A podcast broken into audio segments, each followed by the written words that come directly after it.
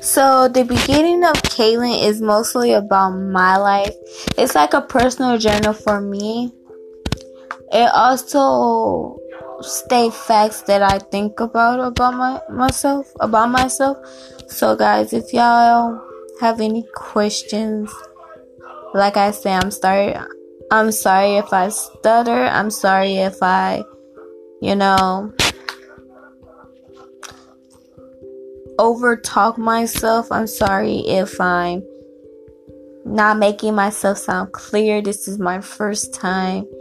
And also, this is my probably my last time. I don't know. But this is my personal journal about my life, and this is the beginning of Kaylin James.